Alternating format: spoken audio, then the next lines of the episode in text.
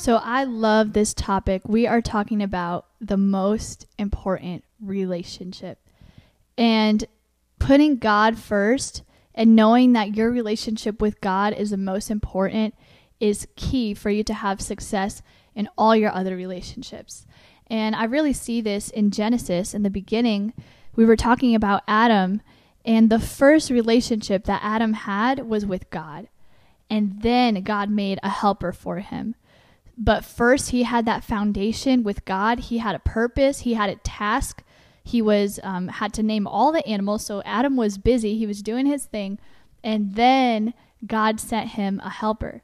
And so that really shows me, you know, kind of like the order of how things should be. We need to seek God first, we need to put Him first, and then God will bring everything else that we need. And this includes in our relationships. So when I hear like the most important relationship with God, I, I like now I understand, but before I would get confused as to, well, what does that look like? What does it look like to have a relationship with God? Because when we hear that, we just think like this all powerful giant man in the sky, but that's just like our wrong perception of him. So I just wanted to share a little bit of what was on my heart of how can you have a relationship? What does that look like to communicate with someone when you can't necessarily physically see them eye to eye? And so for me in my personal life, I had to really work through, you know, when you think having a close relationship, you think spending hours and hours and hours with someone. But what the Lord really showed me was relationship, having a relationship with Him, having the most important relationships comes with just communication. Just like if you were with a boyfriend or a girlfriend and you get that good morning text, there's like something inside of you just kind of lights up and you're like, oh, like they thought of me, they texted me. And so it's the same thing with the Lord, just waking up and you know, before you check your your social media, before you start doing things, getting into the busyness of life, it's just saying, "Good morning, Lord. What do you have for me? Thank you for waking me up. Thank you for being here with me." And it's just like for me, it's just a constant throughout the day communicating, just saying like, "Lord, like what is your word saying about this? Or lord i don't want to be in traffic like or just thanking him for the simple things. It's just being intentional with that and everything comes out of working with the lord and being with the lord. Because if you start off your day empty you know think about it like when you eat food when you're not eating you're kind of grouchy you're kind of cranky like you just want food you need that fuel. So when you start off the day when you start off you know every moment of your life just saying good morning lord. It's like he fills you up and he launches you out for that day and he wants to hear from you. He wants to be with you. The word says seek first the kingdom of god and everything that we do we have to seek him first and then other things in life will come out of that closeness with him. That's right brie and this reminds me of when um, this pharisee which was a religious leader he he um he was talking to jesus and they wanted to trip him up in his words and the Bible says that he was a lawyer, so we know that he was, you know, really smart. And he asked Jesus this question. He thought it was going to be so hard, and he thought that Jesus was going to be stunned. And he asked him, Hey, what is the greatest commandment? And Jesus was not stunned at the question. He knew exactly what to say. He said, You should love the Lord your God with all your heart, and all your soul, and all your mind. That is the first and great commandment. And the second is like it love your neighbor as yourself.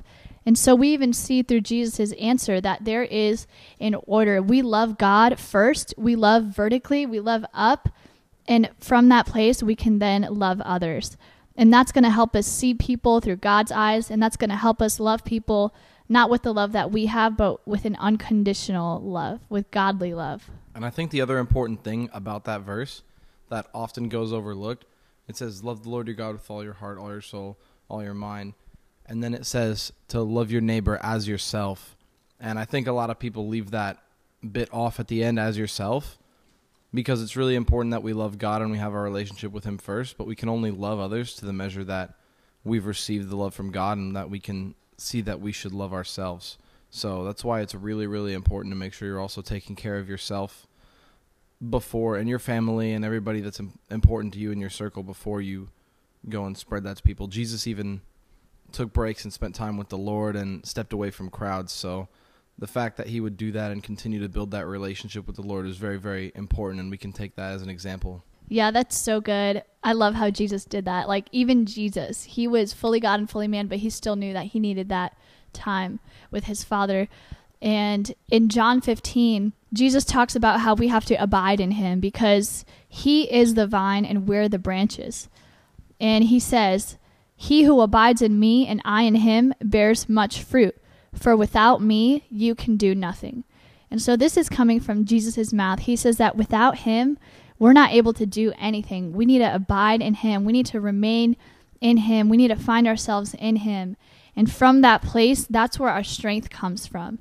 A lot of times we try to do relationships on our own and we try to um, just do what we want and we don't ask God. We don't ask God for for his advice for what he thinks. But when we abide in him, that's where the blessing comes. That's where the abundance comes and that's where the peace comes. When we know that we're we're doing what he wants us to do, we're where he wants us to be. I love when you talk about John 15. Um, Jesus gave us so much revelation in John 15 about how he is the vine and we're the branch. And not only that, but we're not even the gardener, the Father is the gardener.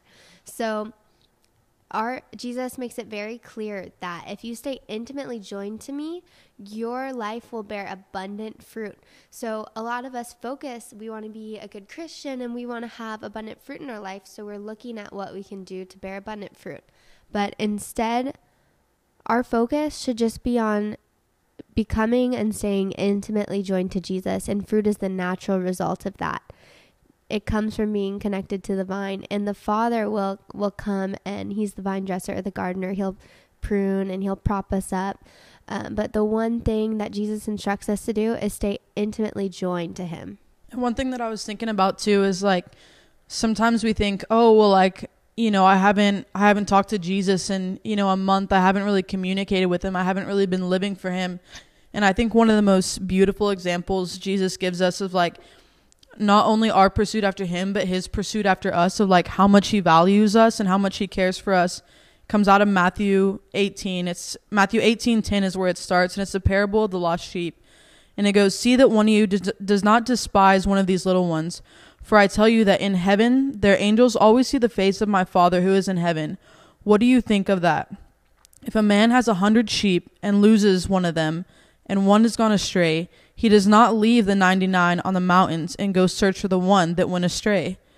And if he finds it, truly I say to you, he rejoices over it more over the 99 that never went astray.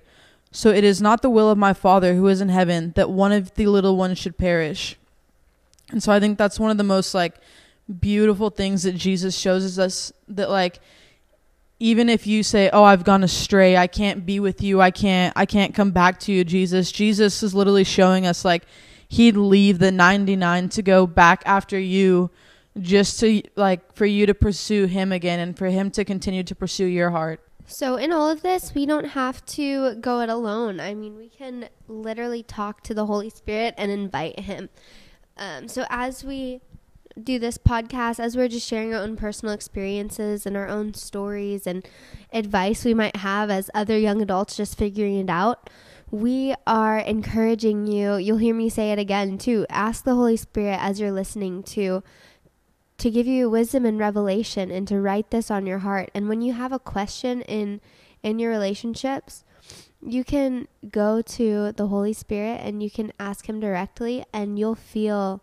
Um, a lot of times, you'll you'll have wisdom that comes from the Lord because you stop to ask and because you stop to listen. Now, as as always, we want to make sure that you leave this podcast with a resource. So we've partnered with The God First Life by Stovall Weems, and it's available on Amazon, wherever books are sold. If you're interested in growing your relationship with the Father, with Jesus, with the Holy Spirit, this book will give you practical tools to do that. And so we really encourage you to go ahead and grab that as you continue this journey. Thank you so much for listening. We look forward to the next podcast with you guys.